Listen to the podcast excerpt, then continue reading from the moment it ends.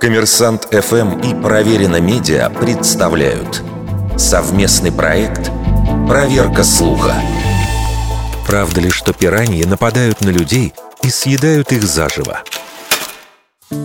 Нападение пираний – весьма популярный сюжет в массовой культуре.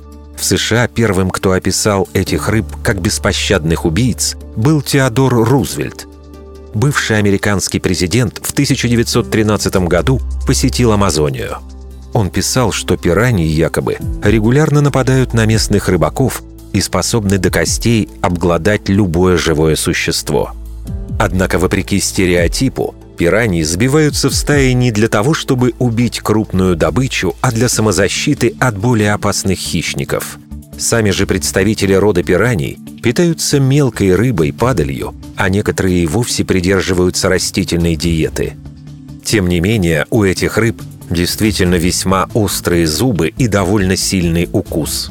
Они действительно могут нанести вред человеку, и нападения на людей периодически случаются – но, как правило, дело заканчивается откушенными фалангами пальцев и вырванными кусками плоти. Сообщения о смертельных случаях единичны. И не факт, что погибшие были съедены пираньями заживо, они утонули, а потом уже были обглоданы. Несколько довольно смелых экспериментов, когда испытатели целенаправленно ныряли в водоемы с пираньями, показали, что даже в крупной стае эти рыбы предпочитают избегать человека – и совершенно точно не предпринимают попыток напасть на него.